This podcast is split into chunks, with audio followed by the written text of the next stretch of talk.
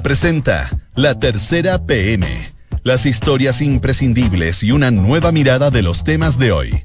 Con María José Soto. Duna. Sonidos de tu mundo. Muy buenas tardes, ¿cómo está? Bienvenido a la tercera PM en esta mm, tarde de día miércoles 7 de agosto de 2019. Son las 2 de la tarde y 2 minutos. A esta hora cielos muy soleados, un día maravilloso, 12,7 grados de temperatura y para mañana jueves extremas entre los 2 y los 15 grados. Hay hartas noticias, ha pasado rápido esta semana y con muchas noticias. Vamos a pasar a contarles los principales titulares ya disponibles en la tercera PM. ¿Usted se acuerda del caso de estos dos imputados de San Antonio que fueron detenidos por tenencia de armas y municiones que llevaban en la maleta de su auto y después fueron dejados en libertad? Esto fue un control de carabineros que el magistrado Juan Pablo Torres anuló porque dijo que había habido errores en el procedimiento de la detención de la policía. Al juez lo criticó medio Chile, se acuerda, hasta la moneda cuestionó duramente el, actuar del Poder Judicial, hubo ahí enfrentamiento. Hay novedades con este caso que les vamos a pasar a comentar. Auge y caída de Guillermo Pickering, el presidente de Aguas Andinas, que ayer renunció en medio del escándalo con ESAL y su eventual caducidad de la concesión por los cortes de agua en Osorno. Hubo un factor político que gatilló su salida abrupta. Parece que él no tenía tantas redes ya en la democracia cristiana que su partido, porque no se defendió mucho ni su permanencia en la compañía, ni que Sal mantenga la concesión. Carrete juvenil con consecuencias desastrosas. Así, de esa forma, describió la UDI al Frente Amplio en un documento súper duro donde eh, sacan a colación el liderazgo de varios de los miembros de ese, de ese conglomerado. Critican, por ejemplo, al alcalde de Valparaíso, Jorge Sharp, al diputado Miguel Crispi. De hecho, los comparan al Frente Amplio con Podemos de España y le recuerdan un poco el fracaso con el, con el PSOE español. Este documento, ¿por qué lo hicieron? Se pregunta usted. Bueno, porque insta a los diputados UDI a denunciar al Frente Amplio, a hablar mal de ellos y definirlos como un desastre, un desastre administrando la economía. ¿Qué fue del famoso plebiscito municipal al que se sumaron varias comunas para preguntarle a sus ciudadanos si querían regular el horario de menores de edad en la vía pública en la noche? Todavía no hay resoluciones muy claras después de lo que pasó, pero sus alcaldes defienden lo que se hizo, dicen que, no hay plata que fue mejor gastada que esa, y aunque no pudieron hacer, por ejemplo, una de las ideas que era las brigadas civiles de los jóvenes para instarlos a regresar a sus casas, sí están implementando algunas cosas que les vamos a pasar a contar todo el mundo ha estado adelantando campañas presidenciales, la derecha, en, el, en, en, en la ex concertación, etcétera. Bueno, ya que hablamos de campañas presidenciales, ¿quién cree usted que podría ser el heredero político del expresidente Ricardo Lagos? Algunos dicen que obvio que su hijo, el senador Ricardo Lagos Weber, otros dicen que no, que no tiene para cuándo. Eh, podría ser el ex ministro Máximo Pacheco, que es bien cercano a él también. El presidente de, el expresidente Codelco, Oscar Landerreche. Bueno, hay hartos factores. ¿A quién le gusta a él, Ricardo Lago? ¿Es importante su, su apoyo? Acá luego comenzamos. Vamos a hablar de la Casa Blanca, pero esta vez vamos a dejar tranquilo a Donald Trump. Nos vamos a ir un poco más atrás. ¿Se acuerda de Mónica Lewinsky? ¿Qué fue de ella después de este affair con Bill Clinton? Para empezar a conversar, ella ya no vive en Estados Unidos, está en eh, Londres y es bastante reconocida por lo que hace profesionalmente hablando. Y de la esgrima a los problemas con su avión, las mejores historias de Bruce Dickinson, vocalista de Iron Maiden, en su particular relación con Chile. Eh, hay de todo y hay una nota muy entretenida que está publicada que recuerda incluso las maniobras que hizo la iglesia que llevaron a cancelar su debut en vivo en el año 92. Él dice que eh, el público chileno es súper especial y que por eso ellos cuando vienen tratan de quedarse mucho más tiempo del normal, digamos, para una gira. Ellos vienen a Santiago el 14 de octubre. 2 de la tarde y 6 minutos. Vamos de inmediato a conversar uno de los temas que yo les adelantaba y tiene que ver con eh, este plebiscito que se acuerda que hicieron en varias comunas.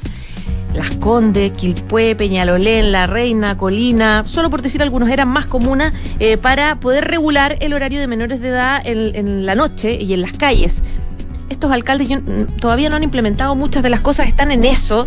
Eh, hay cosas que no pudieron hacer, Bueno, se lo vamos a preguntar a Sebastián eh, Minay, periodista de la tercera PM, que hizo una nota sobre el tema. ¿Cómo estás, Sebastián Minay? Te veo reflexivo. No, no, estoy reflexivo de, mitad de semana. Súper bien, María José, tú. Bien. toque de queda juvenil, a ellos les carga esa palabra, pero... Porque suena raro. Claro, porque te dicen en realidad no queríamos hacer un toque de queda, esto no es el toque de queda, imagínate que está este alcalde, que pues Mauricio Miñambre, que es socialista, que le debe cargar, que ocupen... Claro, el trauma, la tranca. Pero bueno, eh, es la manera más práctica de resumir porque no vamos a estar diciendo, oh, el, plebiscito por la restricción horaria para la circulación de los menores de edad. bueno, pero es como lo mismo, ¿no? Un resumen. Eh, claro, esta, esta consulta que se hizo con estas ocho comunas que creo que las nombraste todas, incluyendo tu patria, Colina. Mi patria, claro. Eh, eh falta Lo Barnechea, Antofagasta, Colina, La Reina, Peñalolén, y después Las Condes. Y la Florida, claro, exacto. Que efectuaron en agosto pasado, que este, recordemos brevemente, ¿no es cierto? Que aquí hubo gente que se embaló, por así decirlo, con este plan islandés, modelo islandés, que es mucho más complejo que entrar a, entrar a los niños temprano. Tiene un plan integral que tiene que ver con la prevención del consumo de alcohol y drogas en edad escolar que lo impulsó Joaquín Lavín yendo para allá incluso. Fue para allá porque en Islandia se había un país frío donde la gente pasa tiempo en la casa, digamos, em, se habían disparado las cifras de consumo de estupefacientes y de alcohol. Entonces ellos organizaron un plan, pero claro, como todas las ideas que se importan, a veces entre los miles de kilómetros entre Islandia y Chile sufren algunas adaptaciones. Y acá, por supuesto, hubo alcaldes que esto es consecuencia del, entusiasmo previo al año electoral, que se entusiasmaron con esta idea, y aunque algunos de ellos siguen diciendo idea que no era la idea original, que no era lo más importante, evidentemente que lo que captó mayor atención mediática era esta idea de restringir la circulación de menores a partir de cierta hora. Es un plebiscito, una consulta que se hizo en, eh, a fines de, perdona, en fines de julio, que buscaba justamente eh, preguntarle a los vecinos y si estaban de acuerdo con que se colocara un límite horario. Algunos alcaldes hicieron consultas adicionales, hubo otros que lo hicieron de otra forma, hubo otros que además agregaron preguntas de si querían que se cerraran temprano las botillerías. Y eh, el resultado de esta, de esta consulta, el 85% apoyó los horarios más restrictivos, y siempre cuento esta anécdota, que yo conozco madres de familia que, que dicen no ser de derecha, sino pensamiento progresista, pero que a la primera de cambio, eh, eh, si fuera por ella, entrarían a su hijo a las nueve de la noche. Pues, pero bueno, votó poca gente. Otra cosa con guitarra, bueno. Eso dice, otra cosa con guaguas, claro. Y, y votó el 85% a favor de las medidas más restrictivas, pero votó una parte muy baja del padrón electoral. ¿Qué es lo que pasó con esto? Eh, los alcaldes se encontraron con el problema legal de que no podían cumplir la promesa, por así decirlo, de ¿usted está de acuerdo con que se entren temprano su hijo? Bueno, vamos a tratar de garantizarles que se van a temprano y circuló esta idea de eh, organizar estas brigadas de civiles que fueran recorrer las plazas y los parques y ahí donde pillaran niños después de la hora por la cual los padres habían votado, el plebiscito no era vinculante, recordemos, le dijeran, oiga, usted jovencito, usted jovencita, eh, no, son, horas de, no son horas de llegar. Incluso lo puedo ir a dejar. Lo puedo ir a dejar. Cosa que para los papás fue, o sea, yo escuchaba papás que me decían, Jamás dejo que mi hijo se suba a un auto de un supuesto miembro de una brigada. Ahí fue donde quedó la, ahí fue donde quedó la escoba y sufrió un bache. Esto recordemos que se involucró en el debate la vehemente y enérgica defensora de la niñez, de la cual ya hablamos la otra vez. Sí, sí. Y claro, y bueno, yo creo que los alcaldes ahí recibieron una publicidad que no querían, pero que tampoco le iban a hacer el quite, porque ahí se volvió más viral. El, tuvieron que luchar contra el, la etiqueta del, del, del toque de queda. Y bueno, eh, entre medio tuvimos las vacaciones de invierno y la vuelta a las vacaciones de invierno, los alcaldes como que se han reordenado un poco estos ocho alcaldes y ahora ya renunciaron a la idea de la brigada, pero están implementando otras cosas. Yo hoy día conversé con los dos principales impulsores de esto, Mauricio Viñambre, el de Quilpue, y Joaquín Lavín, el candidato inconfesado a las presidenciales. Oye, ¿te contesta el teléfono Joaquín Lavín? El alcalde está, pero incontestable, no Hay veces, hay veces que hay veces que suena el teléfono de vuelta. Joaquín Lavín está llamando. Va a ser bien justo con el alcalde. Y hoy día le, le un cómo está el rey de los matinales no le gusta mucho. No, le, no, no le gusta, pero no le gusta hablar nada de política. Lo hemos invitado varios, varios medios de comunicación. Yo te he advertido que es un esfuerzo. Pero bueno. Ya, pues alcalde, venga, venga a conversar. No, si se, la sabe, se la sabe por el libro el, jefe, el edil. El edil, como dice un amigo mío. Bueno, ¿qué van a hacer en las Contes? Lejos de tirar la toalla, resulta que ya aprobaron la ordenanza municipal. Recordemos que estas disposiciones en cada municipalidad tienen que aprobar ordenanzas municipales.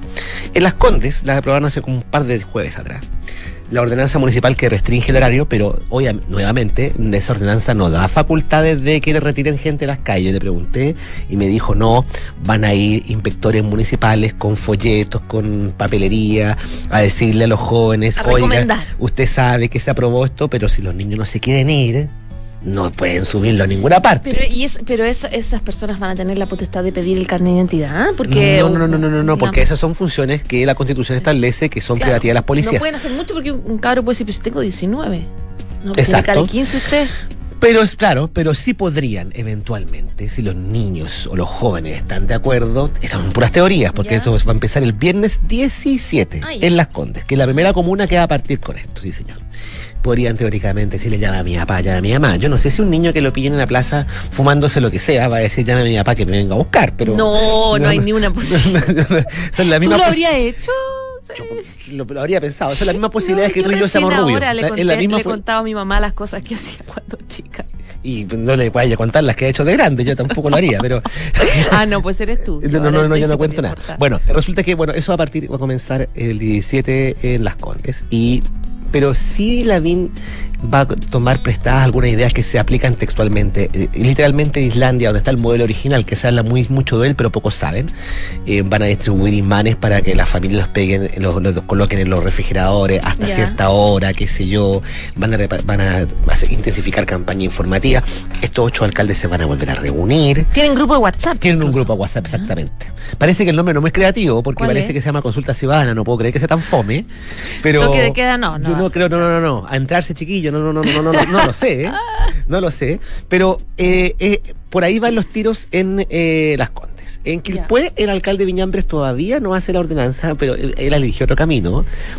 preguntarle hasta la última fuerza viva de, del Valle de Quilpué, digamos, para luego hacer la ordenanza municipal.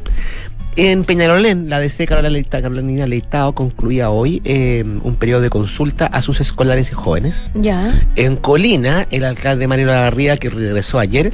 Y está celebrando porque tiene hospital, va a tener hospital. Sí, no, sí, él decía que había un semestre muy positivo, porque tiene un hospital en Colina, exactamente. Y em, eh, ahí van a, ahora que volvieron los jóvenes y niños de sus vacaciones de invierno, van a también consultarles a ellos para dar de hacerlo lo más conversado posible. ¿Cuánto ha costado esto? Nosotros la tercera me pedimos por transparencia y llegaron algunas comunas nos contestaron. Las Condes y eh, Quilpue gastaron más o menos casi lo mismo, entre 13 y 15 millones han gastado hasta ahora en todo este proceso. Ya. Obviamente los dos dicen que esta no es plata perdida, o sea, justifican plenamente el gasto. Es papelería en el fondo. Y gastaron también en, el, pagándole Voting, que es esta empresa que hemos hablado otras veces que hace elecciones electrónicas. Hay una diferencia, sí, y Voting le cobró a la DIN 10 millones 700 y a Viñambre le cobró como un millón 400. Ya. Y parece que la explicación, porque Voting eh, eh, no dice nada respecto a sus contratos, primera vez que veo uno, digamos, pero una de las explicaciones sería que como Lavín fue el primero en llegar, le cobraban más caro y luego se subió el otro alcalde. Le hicieron precio. Y le hicieron precio. Así que hay que ver cómo avanza este tema de de restricción horaria para jóvenes o toque de queda. Vamos 17 a ver de agosto. 17 de agosto comienza en Las Condes. O sea que el próximo sábado. Así es. vamos a ver. Perdón, de este sábado al otro, porque este sábado. Sí, también van a prohibir que vendan alcohol eh, a menos de 18. Van a exigir carnet, me dice Lavín, incluso si lo viven por pedido ya. El motorista va a pedir el carnet. Ah, mira. Vamos a ver cómo funciona. Vamos a ver cómo funciona eso. ¿Mm? Ya, pues muchas gracias, Sebastián Minay. Siempre un gusto, María José. Chao, chao. Chao, chao. En Duna Escuchas, la tercera PM con María José Soto. Son las 2 de la tarde y 15 minutos. Cambiamos de tema. Les contábamos en, eh, los titulares, el 28 de mayo de 2018, Carabineros controló a un auto que tenía vidrios polarizados que estaba en, eh, iba camino al balneario de El Tabo, en la región de Valparaíso. Em, le hicieron un control de identidad y vieron que en la maleta del auto había armas, había municiones y además había 4 millones de pesos en efectivo, más que declararse sospechoso, digamos, son todas características que por lo menos uno se pregunta qué hace con esto, y se fueron detenidos, pero fueron liberados por un juez que determinó que había muchos errores en el procedimiento que hizo Carabineros para la detención, lo que generó un escándalo a nivel nacional, porque cómo dejan libre a estas personas, etcétera, etcétera, unas críticas a los jueces, pelea entre la moneda y el Poder Judicial. Bueno, hubo novedades en las últimas horas que queremos pasar empezar a revisar con Víctor Rivera, que es periodista de Nacional de la Tercera. Víctor, Hola María José, ¿qué tal? Bien, ¿y tú? Bien también.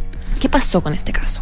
¿Qué pasó? Pasó que la Corte de Apelaciones de Valparaíso, ayer a eso del mediodía, eh, anuló el juicio que absolvía a eh, dos imputados por el porte ilegal de armas de fuego. Eh, ¿De qué se trata este caso? ¿Por qué es tan importante? Porque en mayo del año pasado, a raíz de este caso, se protagonizó una de las primeras ahí, pugnas entre el Poder Ejecutivo y el Poder Judicial. Claro. Puesto que el Juzgado de Garantía de San Antonio eh, formalizó a, estas dos personas en esa instancia, quienes habían sido detenidas por carabineros en un, en un control vehicular, digamos, que los controlaron porque andaban con los vidrios polarizados. a los carabineros les pareció sospechosa la actitud de estas personas y porque se trasladaban en este auto, le revisan la maleta, encuentran armas, un poco de droga y cuatro millones de pesos en efectivo.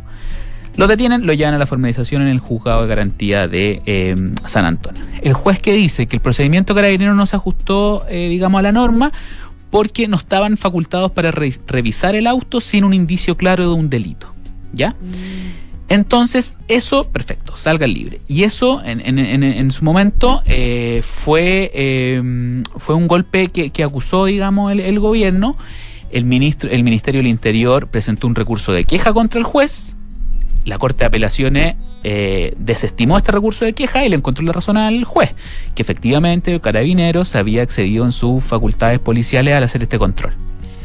El caso siguió ahí, corriendo por un por su, su cauce judicial natural, pero el gobierno y el Poder Judicial también han entrado últimamente, eh, recordemos, en una lógica de, conflicto, ¿no? A raíz de unas declaraciones del, presidente. Que ha partido desde la moneda, la verdad, como de cuestionar como la, rapidez. Que los jueces hagan la pega, en el fondo eso es lo que dijo también la semana pasada la ministra vocera de Gobierno, Cecilia Pérez. Y ella recordó este caso. Dijo, imagínense ustedes que eh, en San Antonio absolvieron a, a estas personas ¿A qué se refería la ministra? Que en junio de este año, el 19 de junio, el eh, Tribunal Oral en lo Penal de San Antonio llevó, vio el juicio de este caso, este caso que había pasado en mayo del 2018. Se absolvió a los dos imputados. Se absolvió a los dos imputados, ¿por qué? Por lo mismo que decía el juez en su momento cuando lo liberó que era que el procedimiento policial no se ajustaba a la norma, que ellos no tenían las facultades legales para hacer este registro vehicular, que eso no estaba contemplado en la norma del artículo 85 del Código Procesal Penal. Víctor, pero una duda, ¿qué indicios tiene que ver un carabinero para poder decir le registramos el auto? ¿Qué tipo de indicios? Porque ¿cómo se podría hacer eso en un auto donde es que eso no está establecido en la ley, no dice como ya. El, sujeto tiene que tener una actitud sospechosa, mirar el celular, ponerse nervioso, querer uh las manos, no. Es, eso queda a criterio del carabinero que es una actitud sospechosa o no. ¿ya? Eh, él le puede hacer un control de identidad, porque recordemos que ahora hay dos controles de identidad preventivo, ¿no? que también eso fue polémico en su momento. El control de identidad preventivo, que es yo a ti te pido el carnet y perfecto, y está todo bien, pero no te puedo registrar, eso sí. Y está el control investigativo, que es el que ha estado antes del preventivo, digamos, y que hoy día todavía existe, que es que yo te puedo hacer un control siempre y cuando te vea en una actitud, o sea, en, eh, eh, haciendo un delito en, fragrancia, por como se dice, o que yo tenga un, indicio de que tú estás, vas a, te prestas a cometer un delito. ¿Ya? Y con ese indicio yo puedo registrar el auto o, revisarte los bolsillos, en fin. Bueno. El tribunal dijo que Carabineros no tenía ningún indicio, que lo que hizo fue un control preventivo, por ende no estaba facultado la revisión de la maleta, por ende se absolvía a esta persona. Eso lo recordó Cecilia Pérez la semana pasada y ayer justamente, bueno, eh, voy a volver un poquito atrás que este caso tiene varios hitos. Eh, cuando se absuelva a esta persona, al día siguiente, el 19 de junio, el Ministerio del Interior y el Ministerio Público presentaron un recurso de nulidad en la Corte diciendo se aplicó mal la, interpretación que hicieron los jueces, esa interpretación es errónea, aquí la policía actuó en base a un indicio, eh, la legalidad de la detención o del control se vio en su minuto en el juzgado de garantía, aquí estamos en una etapa de juicio oral, que ya las pruebas están ya limpias, en el fondo estamos en, en otra instancia. Y eso quedó en la Corte de Apelaciones de Valparaíso. ¿Y qué pasó ayer? La Corte de Apelaciones de Valparaíso decretó eh, anuló el juicio y acogió el recurso de nulidad presentado por el Ministerio de Interior y por el Ministerio Público. Y eso fue valorado mucho, digamos, en, en- en la moneda, porque dijeron, perfecto. ah, Y ahora para ellos sí se está haciendo la pega, al parecer. Ya. Eh, eso pasó con este caso, que tiene estas varias etapas. ¿Y qué pasa ahora? Que se tiene que hacer nuevamente el juicio con otros jueces, pero en el mismo tribunal, pero con otro magistrado. ¿no? Ahora, ¿qué pasa con, con el tema de fondo, que es el porte de armas, de municiones, de droga y de plata en efectivo? Eh, ¿Hay ilícito ahí? ¿Ellos tienen eh, acreditadas las armas? ¿Cuál es la situación, digamos? No, estas dos personas tenían, a ver, si nos vamos al, al hecho mismo, era porte, andaban con armas, digamos, que no estaban registradas, con plata y dinero en efectivo que no estaba justificada y con una cantidad importante de droga que, si no me equivoco, eran 500 gramos de marihuana. Eh, estas personas no están eh, libres, ¿por qué? Porque cuando pasó este caso en mayo del 2018, en la Fiscalía de Rancagua dijeron, a ver, ¿por qué los liberaron? Yo a ellos los tenía también investigados por tráfico de armas y narcotráfico. Eh, una de las personas era requerida por la Fiscalía de Rancagua para formalizarlo. Se le formaliza y él hoy día está en prisión preventiva por otro caso de narcotráfico en Rancagua. No es que estas personas estén libres hoy día. Ya, ahora, el caso claramente se ha convertido en un símbolo de la exigencia que ha pedido la moneda al Poder Judicial a la hora de tratar los casos policiales, en el fondo. Exacto, y se da justo en medio de esta mm, de, esta mini pugna que había entre los, los dos poderes. La Corte Suprema ya lo había zanjado en, en el Pleno que había dicho dejemos esto hasta acá nomás y no, no, no sigamos, digamos, escalando la polémica. Pero con esto, parecer ahí hicieron Y- las paces. Y la, y la engrosa, además, a propósito de argumentos a la moneda para seguir, digamos, con su batalla cuestionando al Poder Judicial y las decisiones que se toman, como por ejemplo las de este juez, que además ustedes conversaron con él y decía, yo lo único que hice fue cumplir, cumplir la ley. Exacto, conversamos con el juez Juan Pablo Flores, eh, magistrado del Tribunal de Garantía, que fue el primero que tomó el caso y Claro. lo liberó, originando ahí todo lo Ahí, que... ahí quedó la escoba, en el fondo. ahí quedó la escoba hasta lo que pasó ayer. Ya pues, Víctor, un Vale. millón de gracias. Gracias a ti, chao. Que estés bien, chao, Chao. chao. Esto es La Tercera PM con María José Soto. Dos de la tarde y 23, casi 24 minutos.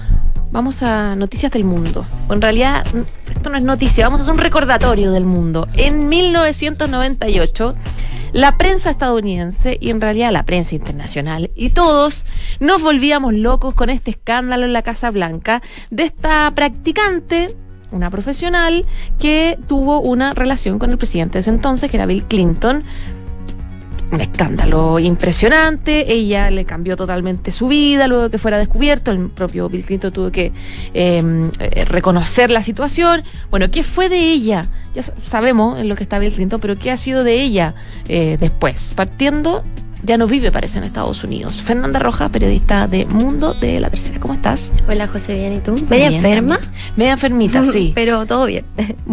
te, te escucho bien en todo caso. Sí, tienes, sí. tienes buena voz.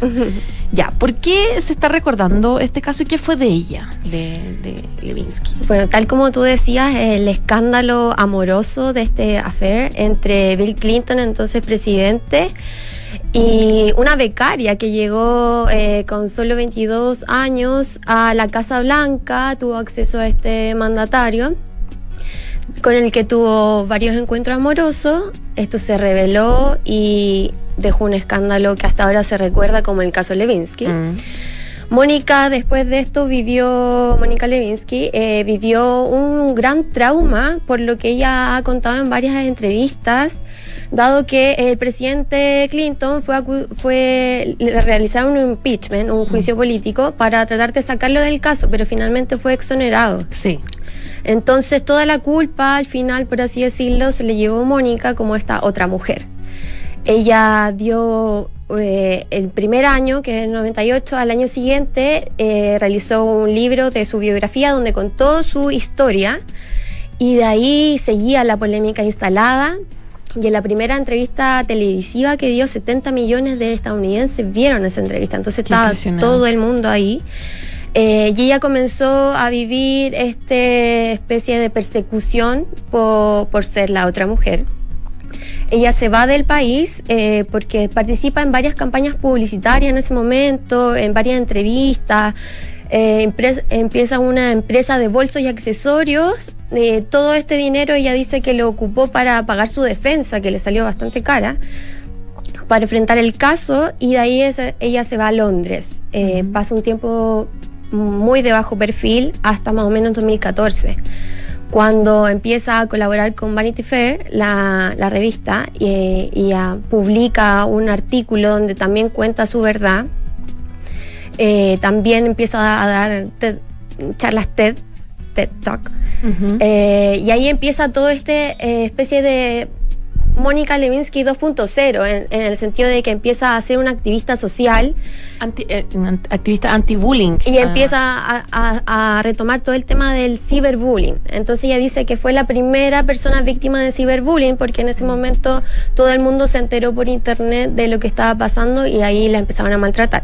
Claro, todo el mundo la destrozó, de hecho, a la pobre, durante Claro. muchos años. Muchos años. Y ahí se ve más el machismo de la época, donde Bill Clinton quedó, pasó desapercibido versus eh, eh, lo que pasó con Mónica, que ella misma en su biografía de, eh, de Twitter dice que es eh, una musa de canciones rap. Porque varias canciones rap han dicho algunas palabras en torno a su caso. Todavía varios humoristas dan chistes, por así decirlo, con el caso, siempre apuntando a Mónica y no al expresidente.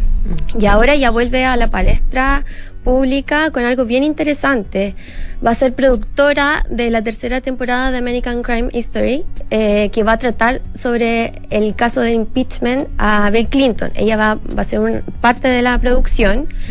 Entonces es bien importante porque este, esta serie, para los que no conocen, es su tercera temporada. La primera fue sobre el caso de O.J. Simpson y la segunda contra eh, del asesino de Gianni Versace. Ya. Entonces esta tercera temporada estaba estancada, la habían, la habían promocionado en 2017 este proyecto, que en un inicio iba a ser sobre el huracán Katrina.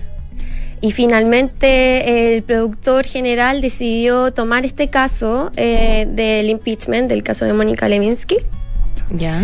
y puso, dijo, yo necesito que esta historia la cuentes tú misma. Y se contactó con en ella.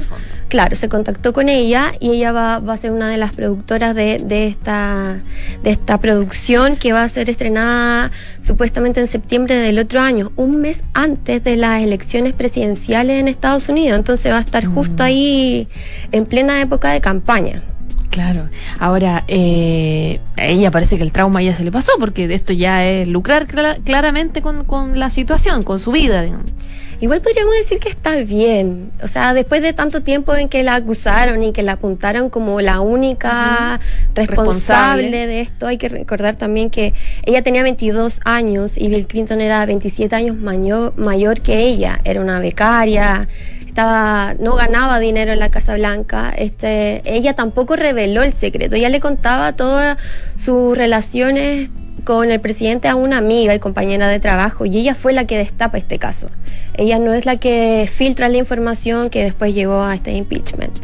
Así que claro, en este momento ella va a empezar a lucrar con su historia y qué mejor que lucre ella con su propia historia. Ella misma, por lo menos. Claro. Ahora, ella tiene una, una. Es productora en general de series. O sea, tiene, tiene una experiencia un poco en eso, ¿no? Ella ha participado de varias cosas, de varias entrevistas, como te comentaba, las charlas TED, Ujú. y también ha estado incursionando en otros aspectos, más en el tema del activismo en los últimos Ah, años.